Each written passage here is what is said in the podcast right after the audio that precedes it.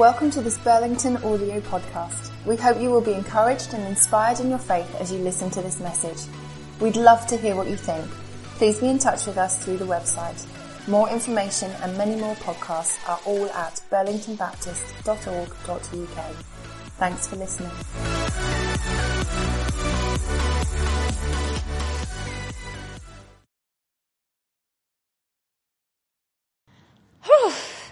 Up if Christmas has passed in a bit of a blur of eating too much, drinking too much, opening lots of presents, playing some Monopoly. I, confession time, I lost Monopoly. and I'm going to need prayer. Um, yeah, too much Monopoly, not enough sleep. There was a hint of sulking when Monopoly was lost, but um, I'm over it now.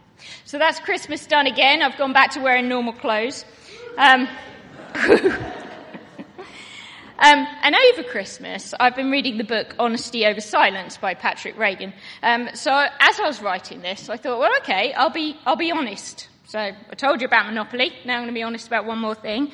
Um, I've been struggling a bit lately. Um, I've been busy, busy, busy since September.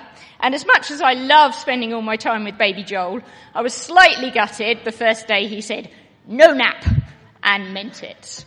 Um, so we've had the no nap battle for the last few months, and he's won. He no longer naps during the day, uh, which has proven to be a bit of a nightmare I wasn't ready for yet. Um, so I've been a bit trapped in the cycle of play, play, play, stick the washing on, play, play, play, do another job, play, play, play, plan the Bible study for Thursday night whilst pretending not to notice that he's emptying out the saucepan cupboard and the next thing I'll have to do is put all them away. Um, so in the busyness of what was last term, I lost focus, I think, on what was important. And I'm sure I'm not the only one that does that.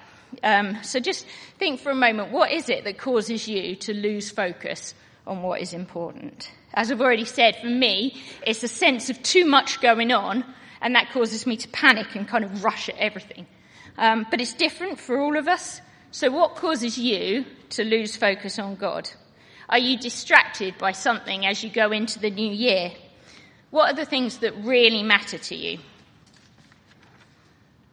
And God set about reminding me of the things that really matter to me and to Him. And I'm going to save you three that just got baptized some time and some energy. I'm going to give you the answer right away. What is important to God is that you stay connected to Him. Stay close to Him and He will show you everything else that is important. Like the loving parent he is, he wants to be close to us. And somewhere along the line last term, I lost sight of that.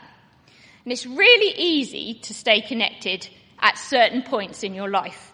Uh, for example, it's quite easy for me to stay connected to baby Joel. It's very easy to be connected to a one year old. He's quite literally here most of the time. But as we mature and regain independence, it becomes harder. So my 14 year old Izzy and I lead very busy lives doing lots of different things. So we have to make it a priority to spend time with each other. A sneaky hot chocolate here or a late night chat there. And she crocheted me a snowman for Christmas. There he is. I love him, but only because I love the one that made him for me. And in mine and God's relationship, there was no effort on my part to stay connected over the last couple of months. I was simply too busy and I expected the 10 minutes I spent in the Bible or praying to be enough. But as with any relationship, if we don't spend enough time together regularly, you start to believe that you can live without each other. So God set about correcting this. One night I had a dream about doing laundry. And I woke up annoyed. I was like, isn't it enough that I do laundry all day, every day? Do I really need to dream about it? Um, but God had a point to make, and it was time for me to stop whining and listen to Him. So our story is a three-story house, and for some reason, we had the washing machine on the ground floor and the air on the top floor, on the third floor. Um, so when I get the washing out and I put it in the basket, I always find a little pair of socks, and I give them to baby Joel, and I ask him to come and help me. And he happily takes the socks and he toddles off up the stairs with me right behind him. And sometimes he drops the socks. But that doesn't matter. I pick them up and I put them in the basket and I carry on up. You see, I don't need his help. It's not about him needing to carry the socks. It's about him coming along with me. I didn't invite him because my whole washing system will collapse if he doesn't carry these two socks, um, if he doesn't take his share of the work. I invite him because I love him and I like to keep him safe and close.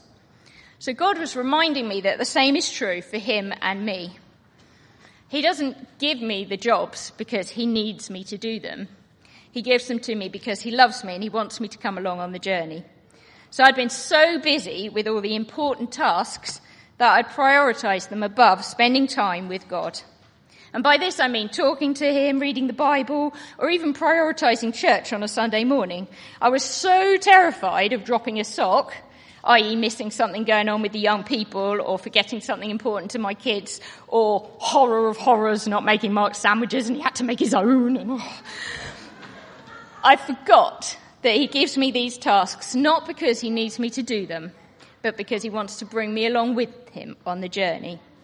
So Joel doesn't come upstairs and carry the socks out of any sense of guilt or obligation or pity.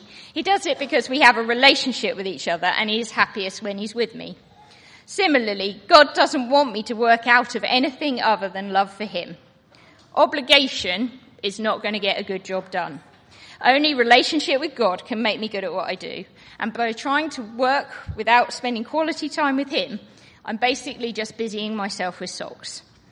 By recommitting myself to spending time with God and having a good and passionate relationship, I have 100% improved my relationship with Mark, with the kids, with youth, with food, with myself, and therefore I am not, as I sometimes feel, being selfish by setting aside time to spend with God but in fact improving my well-being and efficiency for the rest of the day.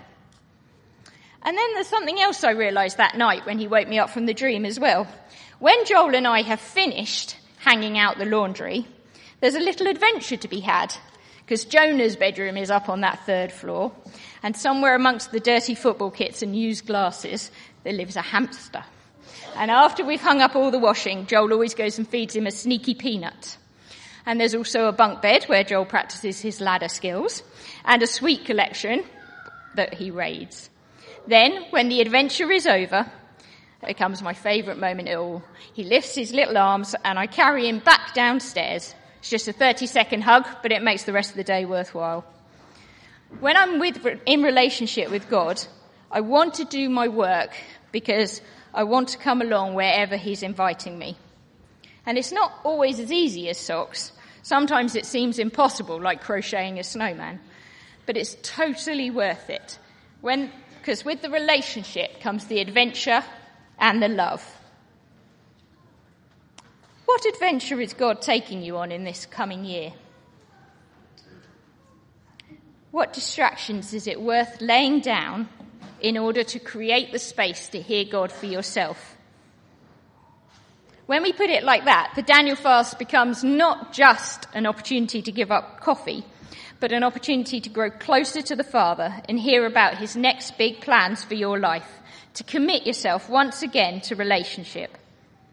What are you going to give up or take up this year in the Daniel fast in order to discover the adventures God wants to bring you along with in 2020?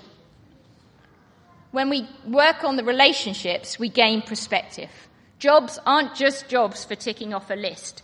Youth work stops becoming about who has to hoover the youth rooms, which no one wants to do because they look like a mess again within two seconds of them getting up there and opening the biscuits. Once more, it becomes about fun and laughter and family and trips out and baptisms. So I'm reminded that it's not just a series of jobs to tick off my list before I can go to bed, but a joy and an honour and a privilege. I think this message works both ways. If, like me, you're feeling overwhelmed by all that you have to do and you're frantically trying to cross stuff off the list, spend time with God. Deepen your relationship with Him. The young people joke that I am sponsored by the YouVersion Bible app, um, as I am constantly encouraging them to use it. And I wish I was. I wish I was sponsored by them. It's brilliant. If you don't have it, whether you have been a Christian for years or you're newly committed or you're simply just exploring it, download it today on your phone. Do we have the picture of my, from my slides of the YouVersion app? There it is. Um, download it today. There are reading plans for everyone of every age and every level. You can read them alone and privately or in groups. They can take you up to two minutes a day or what, however much time you decide you want to commit. You can read large passages and study it for yourself or a short passage with a theme and a detailed explanation. It's really a great way to start spending time with God and a brilliant start to the new year.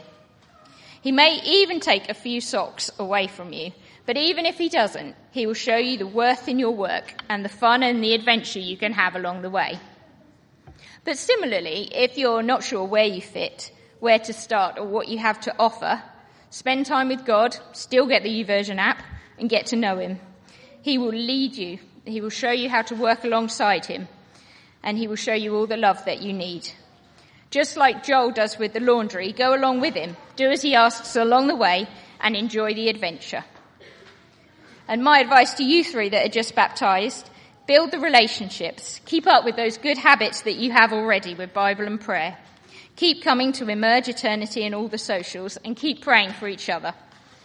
I don't know if the rest of you know, but the young people have a WhatsApp group where, which they're on constantly with prayer requests, answers to prayer, encouragement, support for each other, prayer when they're having exams. It's actually the best WhatsApp group I've ever been part of. I love it. And Izzy, Alex and James are already really involved in all those things. So 2020 looks like it's going to be a very exciting year for these three. So guys, above everything else, spend time with God, pick up the socks he gives you, and run along with him and a whole lifetime of adventure awaits you. Let's pray. Father, thank you that you are a relational God. Thank you that you are a God of second chances. I'm sorry, Lord, for when I've shut you out and tried to do the jobs alone. Thank you that above all else, you want us along for the journey. Thank you that you don't need us to achieve anything for you. It's all sorted but you long for us to achieve everything with you. I can think of no greater honour than being on your team, and I pray for an enhanced relationship between you and Alex, Izzy, and James following their baptism. Amen.